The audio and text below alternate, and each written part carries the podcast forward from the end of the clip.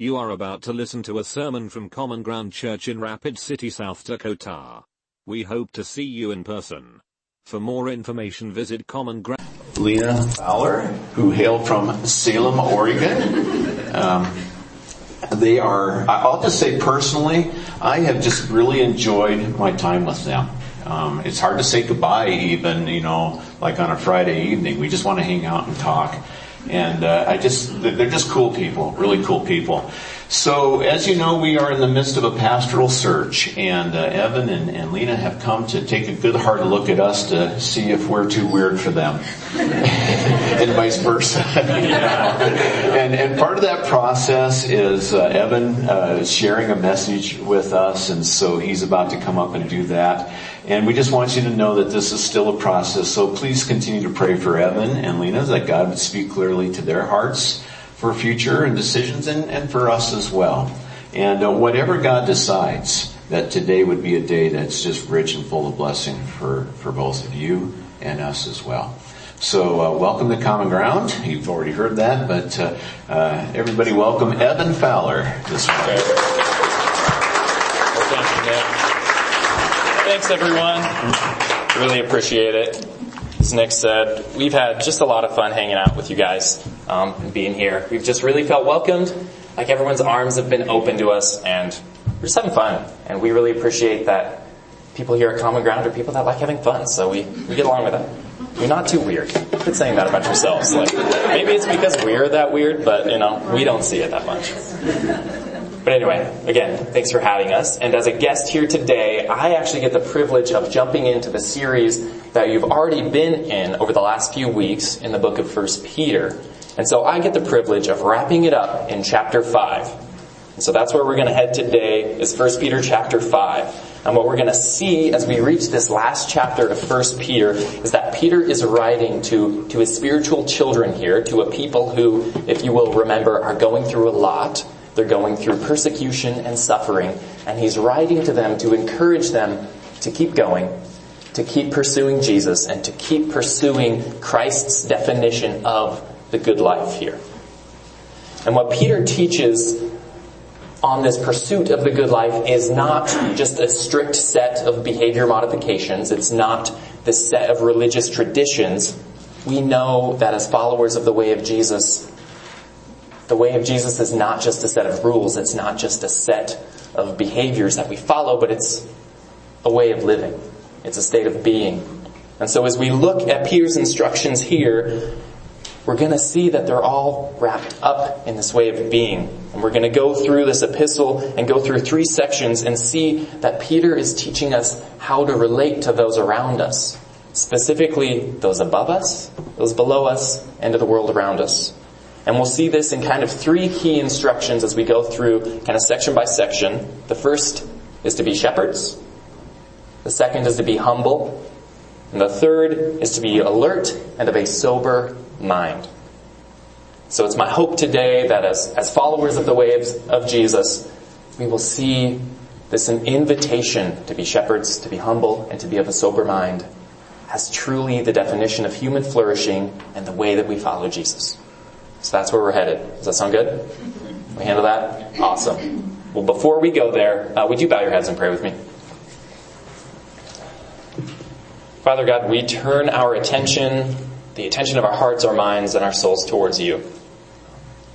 We give ourselves up to be changed and formed by your hands, God. We ask that you would impart in us these gifts that you describe um, and God, we put ourselves willingly before your feet um, to learn and to be changed. Jesus, we come here as an act of worship to you.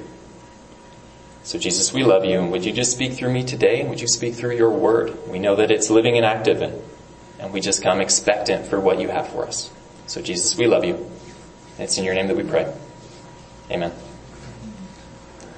So this first instruction to be shepherds. Um, Peter's going to start here by addressing the elders, as we're going to see when we read it in a second. And we know the temptation when we hear the word elders is to assume what? Old, right? Age. When we hear the word elders, we kind of assume, I guess, they're talking to what Nick would call codgers. Um, I don't even know what that means, and I don't swear, so I don't know if I just like words or if I'm allowed to say that up here. Um, but Peter, when he says elders, he's not just referring to people who are older. Um, Peter is using it as an official position within the church. Um, this is a position that the first century church adopted from Judaism. Um, and you'll see it when you read the Gospels, and, and Jesus is t- talking to um, the chief priests and the elders. This was a position within the church, and the first century church adopted it as the leaders who were appointed by the apostles. So they're leaders in the early church. And so it, when we hear the word elder, we're not just talking about age. And now here's a comment that I get a lot, because I'm a young elder, um, and so I often have to explain that elder is not just an age range, but it's a position. Um, and at my home church, as an elder, I do a lot of the meetings and the interviews with new people who come into the church, and they're always a little surprised when they see that my their meeting is with me and not some gray-haired guy. And so I always get to explain that it's this position. But I've been used to explaining, you know, my age to some people, as you know, in my first church um, when I was first a pastor, people would come into the church and they'd be like, you know, oh, so how old is your pastor? And they would say 22. And people would be like, what happened here? what, what terrible thing happened for you to have a pastor in your 20s? so it's good to be a little further on in there. But when we see this word elder, we're not just talking about old people. We're talking about this position. We're talking about leaders in the church. And so as we look at this instruction, it, it, specifically applies to elders in the church, but I think we can also stretch that invitation to be shepherds to all leaders in the church. So if you are a leader, if you lead worship, if you lead women's ministry, if you're leading refuge groups, whatever your capacity is in this church, this instruction to be a shepherd, I think applies. And I would even say that outside of the ministry context, as we look to follow Christ in every aspect of our lives, this instruction to be a shepherd can also be applied to our leadership at work, at school, in our families, in whatever capacity we find ourselves. If we have seniority or authority or any sense of leadership, this instruction to be a shepherd applies to us as Christians. And so if you'll please turn to, with me to 1 Peter chapter 5. We're going to read verses 1 all the way through first 5 in this first section on being a shepherd. So that's 1 Peter chapter 5 verse 1. To the elders among you, I appeal as a fellow elder and a witness of Christ's sufferings, who will, who also will share in the glory to be revealed. Be shepherds of God's flock that is under your care, watching over them, not because you must, but because you are willing, as God wants you to be. Not pursuing dishonest gain, but eager to serve. Not lording it over those entrusted to you, but being examples to the flock. And when the chief shepherd appears, you will receive the crown of glory that will never fade away. In the same way, you who are younger, submit yourselves to your elders. All of you, clothe yourselves with humility toward one another, because God opposes the proud, but shows favor to the humble. So this first instruction to be shepherds. Is anyone in here a shepherd? We do have a shepherd in the room. That's amazing. I honestly didn't hear, shaking his head no. I didn't expect there would be. I don't think it's that common of an occupation anymore. Um, and I don't really know much about being a shepherd. We have a ton of sheep in Oregon. They kind of seem to be everywhere, but I never see any shepherds when I'm driving by the fields of sheep. And I've never really talked to one. So my experience with sheep is really limited to just wearing like wool socks and eating lamb, which we know is the vegetarian meat, right? Um, but the people that Peter wrote to in this time, they would have been more familiar with shepherding. They would have known the highs and the lows. They would have known all that goes into it. They would have known that there's a lot that goes into being a shepherd. Like how sheep will eat anything, including poisonous foods, so the shepherds have to be careful and find them good pasture that sheep can't walk through mud too much or their feet will rot, and so they have to find them good paths to walk on. That sheep often wander off and the shepherd has to go follow them. That sheep have no defense mechanisms, and so if lions or wolves or bears show up, the shepherd has to fight them. This is a terrible job. Being a shepherd does not sound fun. Um, you know, sheep are cute. right? But I don't think I could fight a lion to save a sheep, as cute as they are. If a lion showed up, I would honestly just think like, you know, I get it man, you're hungry. Um, God made you and God made him and this one's on me. Um, but I don't think I could be the kind of shepherd that fights a lion to save a sheep. I don't know, that's hard. But we know that this call from Peter is not to literal livestock herding, right? We know this is a metaphor. We know that throughout the Bible, God uses this imagery of shepherding to describe spiritual leadership. There are countless examples. We know Jesus describes himself as the good shepherd. And this metaphor would have held significant meaning to Peter because we know that it was after Peter denied Jesus three times. He doesn't see Jesus again until after the resurrection. And just like he denied Jesus three times, Jesus then asked him three times, do you love me? Do you love me? Do you love me? And the way Peter was to prove his love for Jesus was by feeding Jesus' sheep. By responding to this call to be a shepherd. And so this image of a shepherd would have held significant meaning for Peter as he knew he was called to care for and to protect the sheep and to be that, that significant caretaking leader.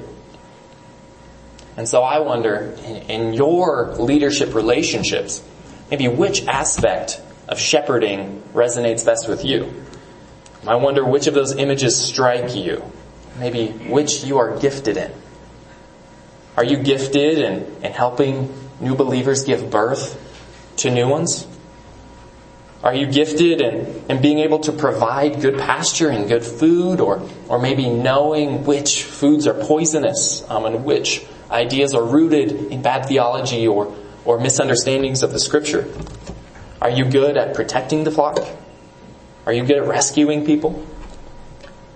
So I would ask that you continue to stir your heart and mind and see where has God gifted you to be a shepherd? What shepherding gifts do you have to care for this flock in which God has placed you? And to look into how you can shepherd this flock. And Peter says here to be shepherds to the flock under your care. And in the Greek, the word here that he uses is poimeon, which infers to a flock you have been given. Um, not a flock that's been earned or a flock that's been bought, but a flock that's been given. Now, I don't actually speak Koine Greek. Um, I only needed a few language credits in grad school, and I took Hebrew, not Greek. But it's 2020, and I know how to click the little button on the uh, lexicon app that translates it for me. So uh, I had a little fun with the lexicon this week. Buckle up. But you'll see that in the first century, this word was used to refer to flocks that have been given because oftentimes in first century Roman Empire, citizens were given flocks to care for. They were allotted lambs. And so this would have resonated with the people in the time because they knew this process of being given or allotted lambs, of being assigned. And so Peter is using this as an example of how God has assigned a people to us often. That we haven't done anything to earn or buy or deserve this flock that we have. But we have this sense assignment of allotment that we are given. That they're ours to take care of, even when it's hard, even when we might want to swap out a few sheep for others. This is the flock that we've been assigned that we are to take care of the sheep. And the reality of being a shepherd in our flock is that we are assigned all of the sheep, not just the cute little lambs, but there can be some stubborn, wild, prone to wander sheep. And we are called to be sheep shepherds over all of them, just as, as Jesus described in his parable of the Good Shepherd the one that leaves the 99 to save the one, Jesus shows that he is the faithful shepherd who will pursue even those who are prone to wander. And we as followers of Christ are called to do the same. To care for and to be faithful for our people in the same way. Now growing up, I was a pretty serious baseball player. I, I spent a lot of time in high school playing baseball and I had a really tough coach who was hard on us. He conditioned us like crazy. He made sure that we did everything right and he would not get off our back until we did. Um, and I appreciated this, um, taking it pretty seriously and wanting to get better and wanting to move to the next level. Um, and so I liked that he always told us, you know, don't ever worry if I'm hard on you or if I'm really on your back, don't worry about that because that means I believe in you and I want you to get better. Um, when you should be worried is when I stop caring or when I stop coaching. So I always took that and I always appreciated that. So when he was hard on me, I saw that as a sign he believed in me and I saw that as, you know, encouragement to keep going. But now going into my senior year of high school, see I was a pitcher and that's really what I was good at. I threw out my arm. I threw out my pitching arm, had an injury to a ligament in my arm and I was no longer able to pitch at the capacity I did before. And having to transition to hitting, I just wasn't doing all that well. And so I went from thinking I was this all-star player, getting all this attention around the area, to now struggling for a position on my own team.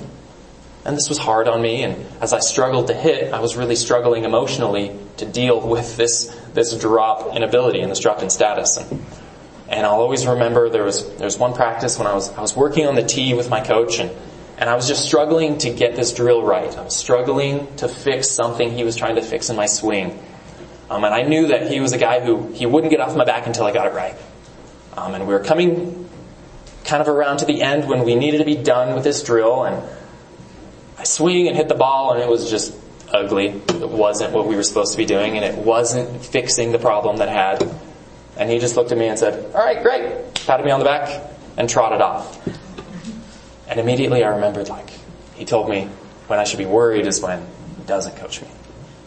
And so as I stood there knowing that was a bad rep and I should have done it again, I really felt like, man, he'd given up on me.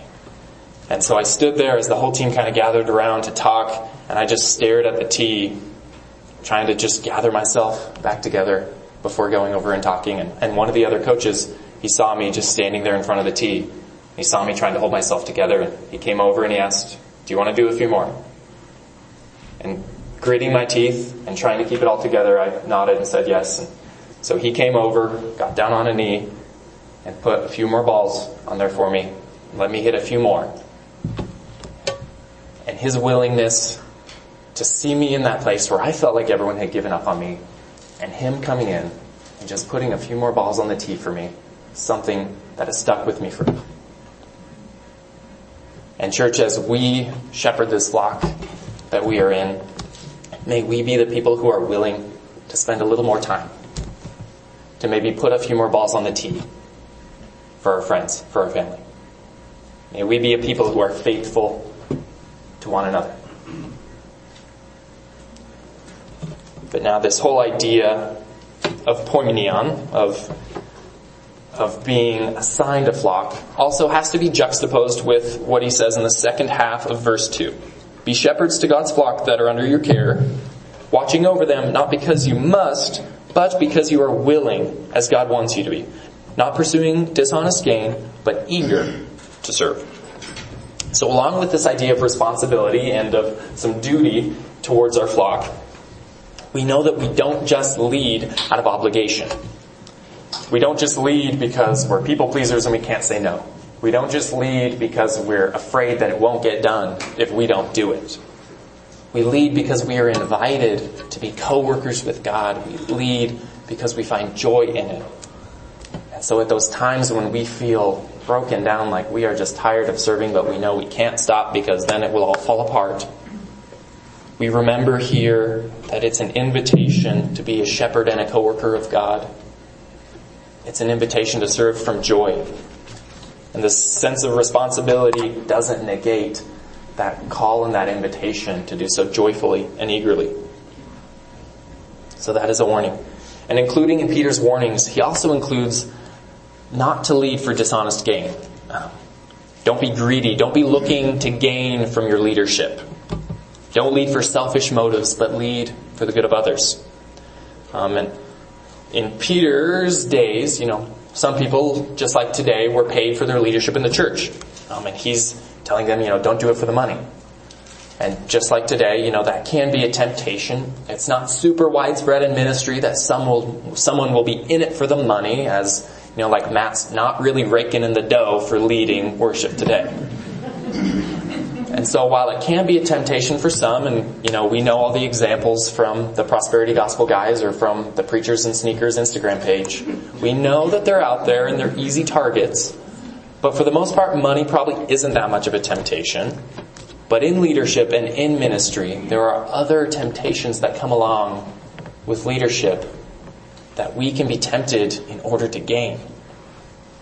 Leadership in general comes with a selfish temptations like social capital, like recognition, position, influence, followers on social media, power. And power is being talked about a lot right now, right?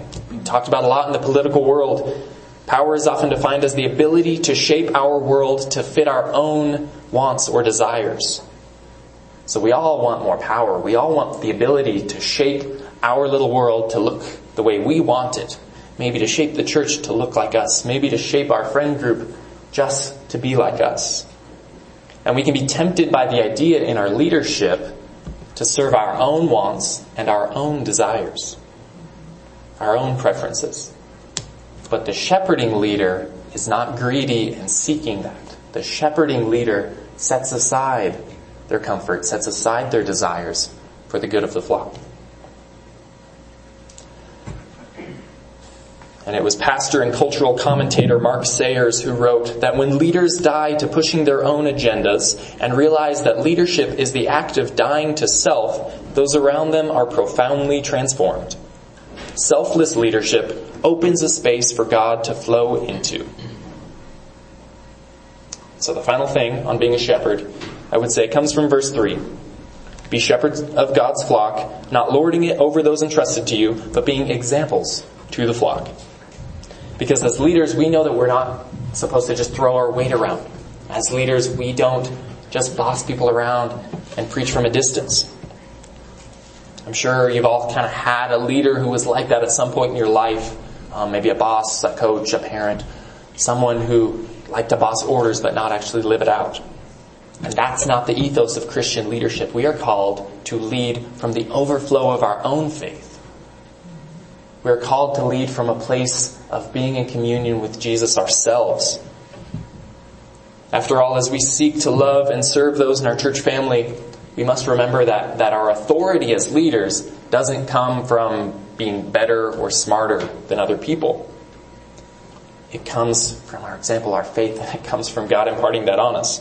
Um, if we look at what Peter says in the beginning of this chapter, the qualification that he claims um, is just that he is a fellow elder. He's a fellow follower of Christ. He doesn't pull rank. He doesn't bring up his education. He doesn't bring up his net worth. He just says, I am a fellow elder. I'm a fellow follower of Christ. If anyone has the right to appeal to authority, Peter does. But he doesn't do it. He says, I know what you're going through. I know what it's like. I am trying to follow Jesus in the same place and time as you. And that's where his authority comes from in that sense. And so as we seek to lead, as we seek to build this church, we do so from example. We do so as we seek to follow Jesus ourselves. We honestly seek to be the kinds of leaders who are deep in our faith and who follow Jesus. And it's from that place that we lead others.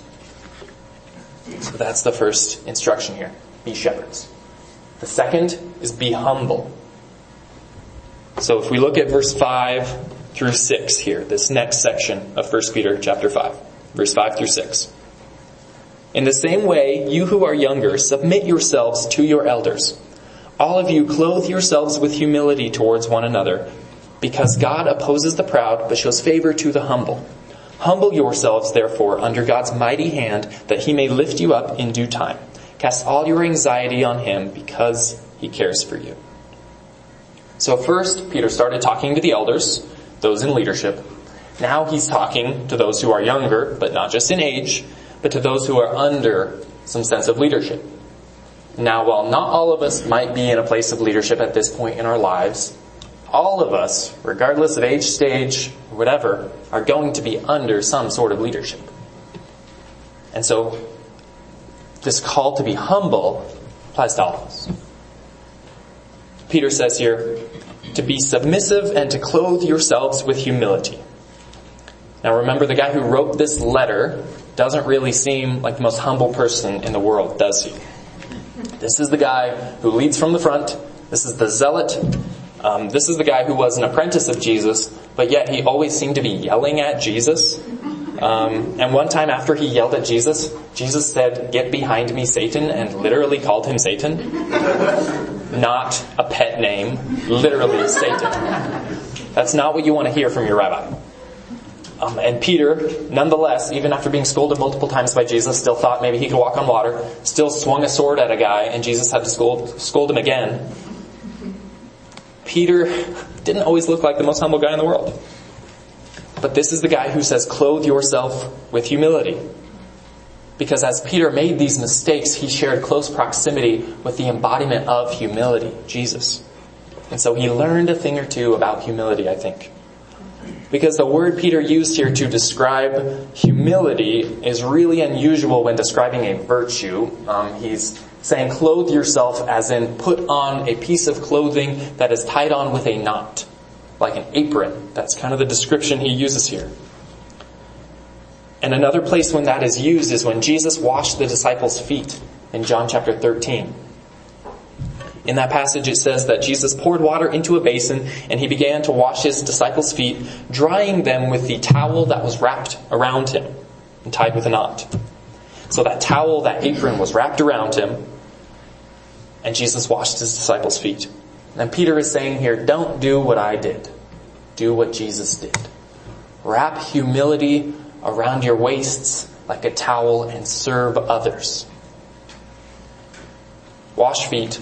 Don't look to be served, but serve. Now humility is really one of the most fundamental Christian virtues, right?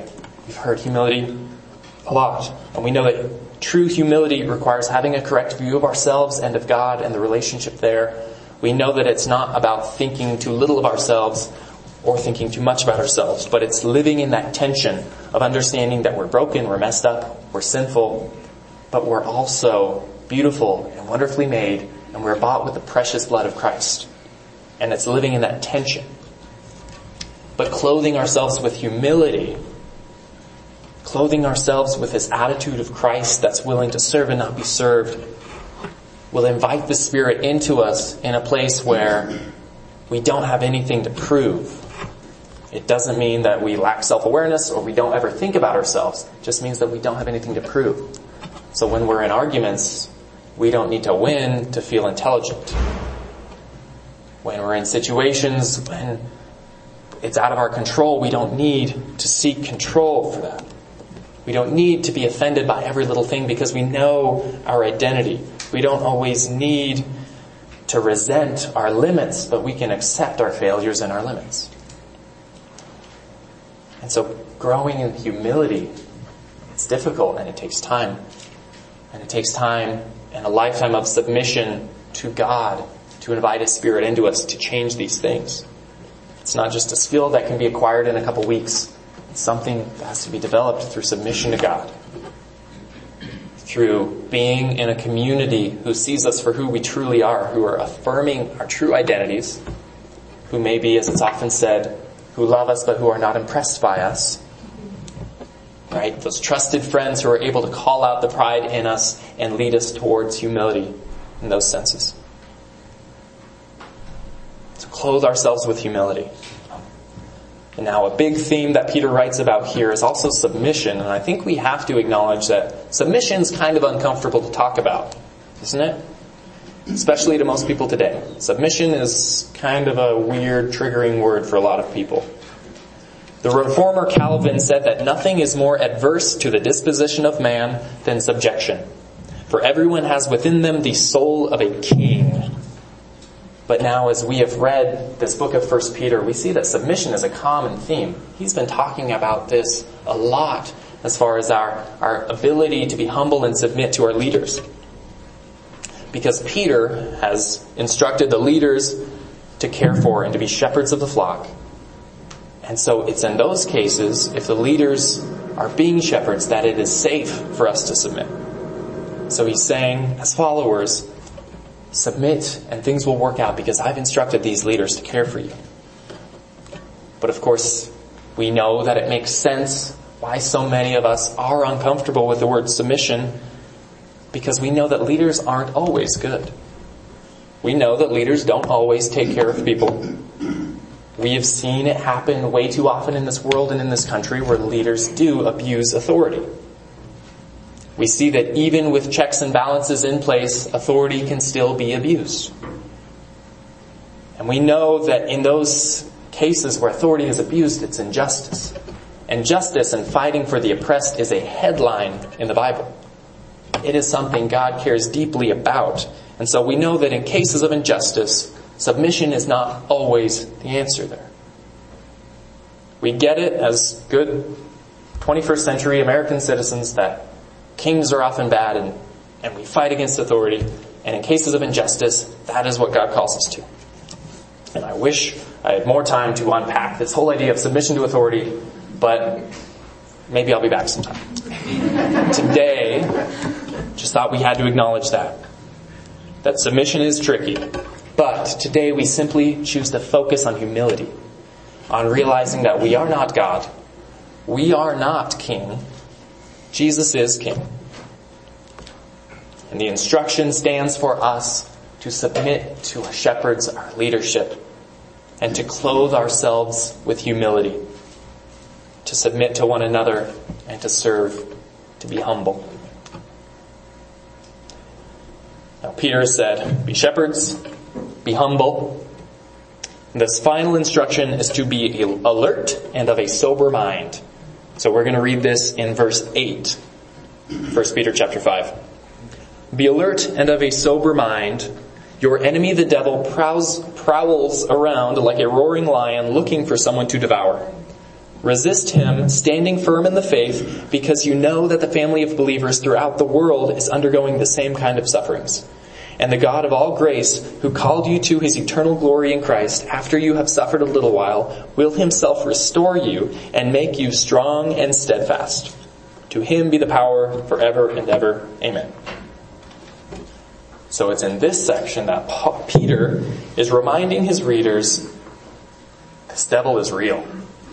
He's out there, he's out to get you. And his directive for us as we seek to grow closer to Jesus is to be aware that there is more going on in the world than meets the eye. There's more going on than we can see. To be of a sober mind. Now that's, I think, kind of a rough translation to 2020 English of a sober mind. It's not something we're really familiar with talking about in this sense Often we hear sober and we think of drugs or alcohol or something like that, but oftentimes uh, other versions will instead use self-controlled um, because we see, and I think that's helpful. I think it's helpful to view it as self-control because in this context of spiritual warfare, self-control and the pursuit of holiness is spiritual warfare. It is a fight against evil. As we see in Matthew chapter 4, when Jesus was in the desert, if you'll remember his temptation in the desert, he fought a literal battle with Satan. And if we look at his example, during that temptation, the weapons he used were scripture and a self-controlled, sober mind. If we follow that example, we don't, we don't indulge the demonic thoughts that come into our mind. We don't let them play like videos we set our minds instead on Scripture, on the truth of God, and on Christ Himself. See, Jesus, in His temptation, He refused to be drawn into conversation with the devil. Instead, He was vigilant, He was aware, there's more going on, and He used Scripture and a self-controlled, sober mind. And when we practice this, this holiness-based self-control, we actually face down evil itself outside in the world and in our minds. We wage war often against these evil thoughts. We're waging war in our minds. Many of us don't realize that these, these sinful thoughts and patterns and addictive behaviors are spiritual warfare. Often we just look at it as maybe a character flaw or a lack of discipline in ourselves. And we think, you know, why am I still struggling with this? You know, I've been a Christian. I, I gave my life to Christ. I was baptized. I prayed about this. Why are these coming back? We have to recognize that these thoughts and these narratives that come back into our mind are actually encounters with evil. And as we practice self-control, we are waging a war against evil in our own minds. And it's in 1 Corinthians chapter 10 that Paul wrote, The weapons we fight with are not the weapons of the world. On the contrary, they have divine power to demolish strongholds.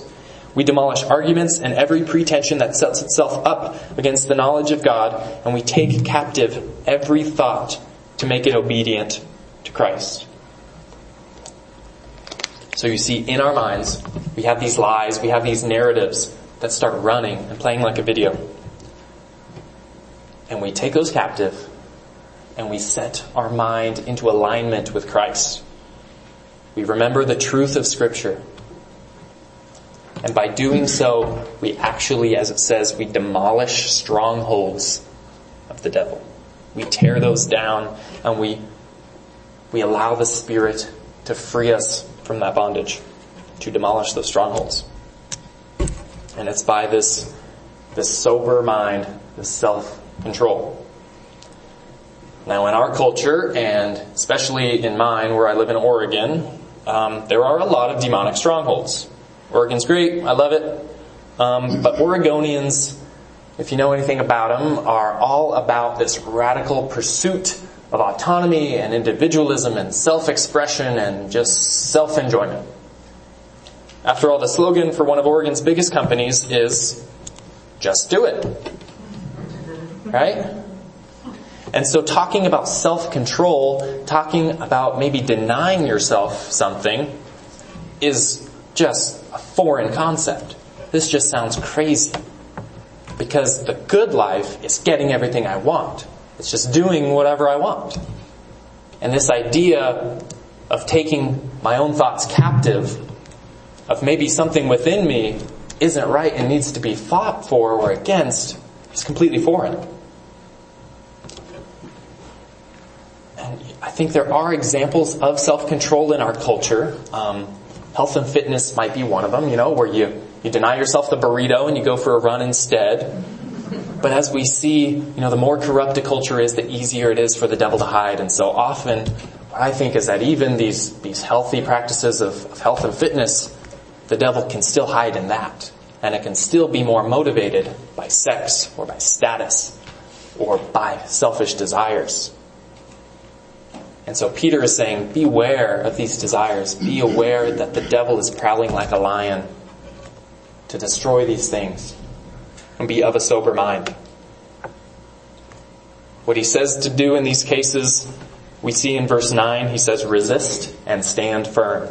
And the same word he uses, stand firm, is used in James chapter 1 to stand against sin. Paul uses it in Ephesians 6 to stand against the rulers, against the authorities, against the powers of this dark world and the spiritual forces of evil in the heavenly realms. So it brings with it not just this passive stance of standing and just not participating, but it brings this active stance against. It brings this active stance in. Because this word is also used in John chapter 15 when Jesus declared himself the vine. And he says, stand or abide or dwell in me. Stand in my presence. So as we look to stand against evil, to stand against these thoughts, it's rooted in standing in Jesus, of abiding in Him, of being in His presence, and of prayer.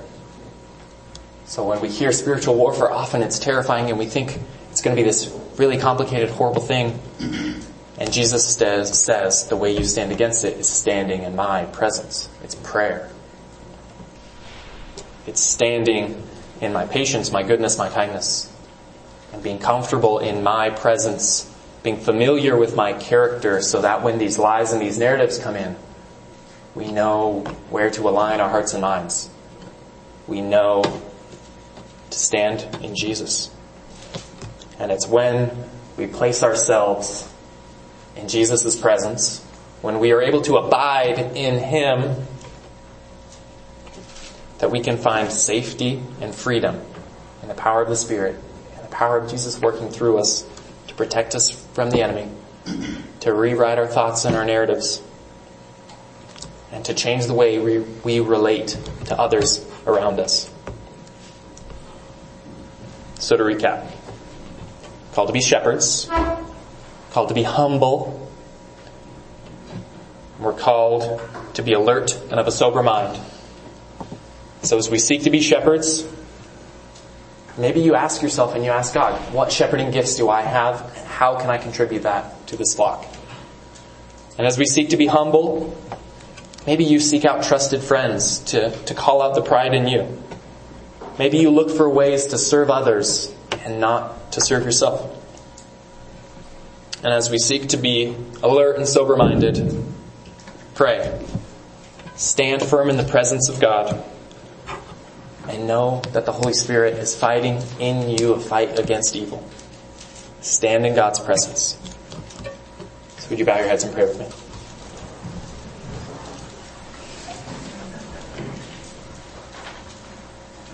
Jesus, I ask that, that you impart these things in us.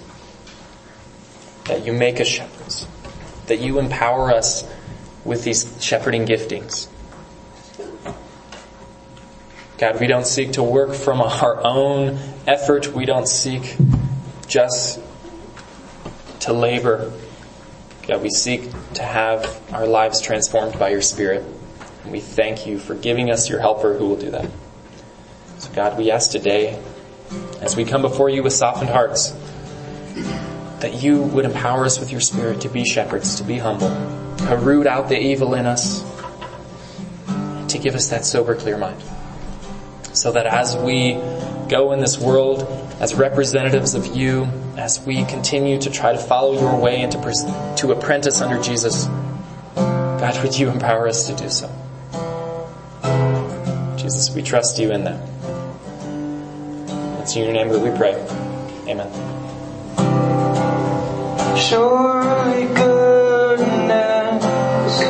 Thank you for listening. We hope you have been blessed. Please join us again at Common Ground Church.